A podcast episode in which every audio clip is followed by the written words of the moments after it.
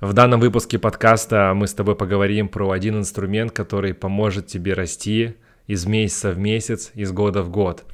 Мне он помогает постоянно, я, скажем так, уже создаю его искусственно, чтобы тоже всегда расти и знать, куда мне двигаться и что мне делать. Это как раз-таки голод – это вечная нехватка, и да, ты не ослышался, я создаю себе в том числе это искусственно. А это 14 выпуск подкаста «Формула роста». На связи все так же Алексей Лисицын, здесь про развитие, самозапуски, личный бренд и высокий чек. Обязательно слушай до конца и подписывайся. Давай сейчас с тобой представим льва, который является царем всех зверей, опасный хищник, который живет где-то в Африке, каждый день он охотится, добывает пищу. А сейчас представь, льва в зоопарке. Да, в зоопарке, где ему каждый день приносят еду, где ему не нужно ее добывать, как у него меняется сознание. Лев автоматически перестраивается на то, что у него все комфортно. Зачем ему двигаться, зачем ему тратить вообще энергию, если у него все хорошо. И то же самое чаще всего происходит с людьми. Зачем двигаться, если у тебя все хорошо? И это касается любого дохода. У кого-то есть уже, допустим, квартира, которая досталась от родителей, бабушек, дедушек, ты зарабатываешь, не знаю, 50 тысяч, и тебе уже комфортно. В своем городе, на своем уровне у тебя все супер стабильно, супер понятно, и как бы зачем дальше суетиться. И вот я тебе расскажу, что я всегда делаю искусственный голод, потому что я из обычной семьи, да, у нас не было денег, то есть я не знаю, что такое роскошь, я не знаю, когда есть много денег, когда у тебя изобильно все, я этого не знаю. И поэтому, когда в какой-то момент у меня оказалось за месяц много миллионов рублей, я понял, что я не хочу ничего делать.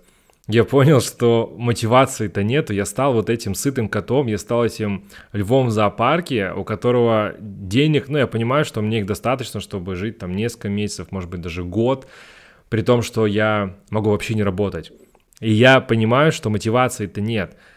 Даже вспомнив себя где-нибудь в институте, то есть я не был таким отличником, который всегда там все сдает первый, это не про меня. Я был больше такой суетной, который умел договариваться, э, как-то везде делать какие-то связи, то есть я всегда решал вопросы по мере их поступления и далеко не всегда стандартным путем. Конечно, если я понимал, что выбора нет, я шел учил, но я, мое мышление строилось всегда, я не знаю, видимо, я какой-то, может, прирожденный предприниматель, или это у меня все пришло, наверное, с опытом, потому что я понимал, возможно, кстати, с опытом, потому что я понимал, что есть много предметов, которые мне не нравятся, которые я не хочу учить, и мне приходилось закрывать задачи, тратив минимум энергии. И я всегда искал какие-то варианты. И вот если касательно брать института, то я начинал суетиться, когда я понимал, что если сейчас я не сдам, меня отчислят. Да, как говорят, пока петух в одно место не клюнет, да, ничего не начинается. И получается, чаще всего для людей является больше мотиватором морковка сзади. Да, как говорят, есть морковка сзади, есть морковка спереди.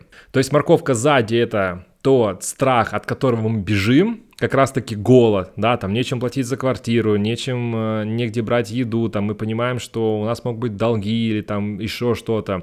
Либо морковка спереди — это наши цели, к которым мы идем. И я для себя нашел такой баланс, где я совмещаю морковку спереди и морковку сзади. То есть у меня стоят, конечно же, цели, стоят э, доходы, но в то же время я делаю так, чтобы моя морковка сзади тоже активизировалась. Как обычно это у меня происходит сейчас, потому что это касается любого уровня. То есть э, на любом уровне, особенно если мы живем где-нибудь в регионе, и мы уже там начали зарабатывать, я уверен, что если в регионе зарабатывать 1200-300 в месяц, это просто, я не знаю, мне кажется, можно уже чувствовать себя королем, да, относительно уровня, и поэтому как раз-таки у меня есть отдельный подкаст по поводу повышения уровня нормы, тоже обязательно это послушай, да, потому что там тоже очень много классных и вещей на эту тему. Когда мне приходят деньги за очередной запуск, в принципе, у меня сейчас уже высокие чеки, то есть доходы уже достаточно приличные, приличные, и мне там за месяц может прийти 5 миллионов рублей, и я иду дальше, да, иду к 10 миллионам рублей. И что я делаю? Когда мне приходят деньги, во-первых, я стараюсь от них избавляться, да, то есть я, конечно, у меня есть подушка безопасности, вот эти все дела, но как только мне приходят деньги, я сразу начинаю их тратить, но адекватно. Конечно, возможно, девочки меня не поймут, особенно, да, потому что как раз-таки я рассказывал, парни более рациональные, и я сразу начинаю тратить деньги на команду, то есть я могу оплатить квартиру на 3 месяца вперед, я могу сразу отдать много денег на трафик. То есть я стараюсь максимально адекватно избавляться от денег, чтобы у меня снова на счету осталось денег так, чтобы я понимал, так, ну это может быть 3-4 месяца, и мне обязательно нужно зарабатывать. То есть я сам создаю себе такие условия, в которых я должен постоянно работать. Да, то есть я сам поставил себе такой, такую планку, где я не могу остановиться, где мне приходится всегда вести блог, да, и мне нравится это делать, но, конечно, я не хочу стать вот этим сытым, сытым львом, то есть в любом случае, когда у тебя уже там, не знаю, бесконечно идут деньги, ну, конечно, какая мотивация что-то делать. И я ловлю такую грань, где у меня денег такое количество, при котором я буду дальше продолжать работать, я буду продолжать зарабатывать, но в то же время как бы я все равно чувствую себя комфортно, но у меня есть голод. То есть я все равно понимаю, что, во-первых, я знаю, куда иду, и я всегда чувствую себя вот этим львом-хищником, которому нужно постоянно добывать еду, потому что у меня и еще вот как раз таки способ, который мне помогает. Он как раз таки у меня есть табличка, где я прям пишу все свои расходы, но я не пишу там образно там, не знаю, купил воду за 100 рублей, то есть такого я не пишу. У меня просто я понимаю, сколько я трачу денег, ну мне там с приложением несложно это сделать. То есть образно я понимаю, сколько я трачу денег, допустим, на еду, на рестораны в среднем в месяц. И я это вношу в свою табличку. И там получается в табличке, обычная excel табличка, ничего сложного нет. То есть у меня есть графа, в котором написаны все мои расходы по каждому месяцу. То есть образно я себе пишу, там, допустим, делаю колонку. Март, апрель, май, там, июнь.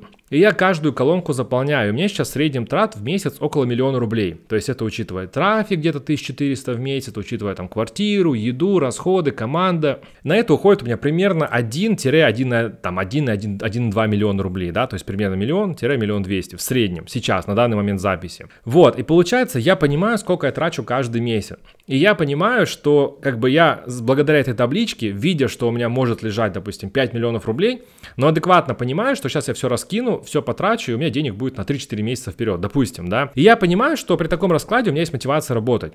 У меня есть мотивация идти дальше, потому что я понимаю, что ничто не вечно. И, в общем, я держу вот этот вот постоянно такой планку, да, то есть как будто бы я готовлю соревнования, где я постоянно повышаю постоянную эту планку и где мне остается интересно, потому что я тот человек, которому важна конкуренция. Я тот человек, которому важно идти всегда вот э, с кем-то, не то что бороться, ну то есть у меня нет такого прям прямого конкурента, которого я хочу победить.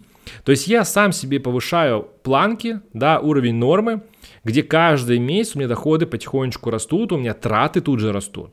И, соответственно, я остаюсь этим голодным львом. И у меня часто спрашивают, типа, Леш, ты уже так много зарабатываешь, почему ты такой еще, ну, типа, адекватный, типа, ты там не зажрался, да, ты записываешь подкасты, ты делишься правильными мыслями. Да потому что я себя чувствую также тем же человеком, который зарабатывал, не знаю, там, 50 тысяч рублей. То есть я тот же голодный Леша, который зарабатывал 50 и сейчас, ну, конечно же, много поменялось, там, мышление, много, конечно, безусловно, поменялось, но я стараюсь быть тем человеком, который ездил на Жигуле и безумно мечтал когда-то о Ягуаре, да, потом я его купил. Я был человеком, который вот ехал на Жигуле, и я прям мечтал, что я хочу себе безумную иномарку, у меня никогда в жизни не было иномарки, даже у моих родителей не было иномарки. И получается, ездил на Жигуле, и я представлял об этом. И я вот а, максимально хочу оставить это чувство. Поэтому не нужно становиться сытым котом, всегда повышай уровень нормы, про это тоже есть отдельный подкаст. Всегда оставайся голодным, создавай это искусственно. Если ты сейчас чувствуешь себя комфортно, думай, что ты можешь сделать, чтобы у тебя был, был вот этот вот голод.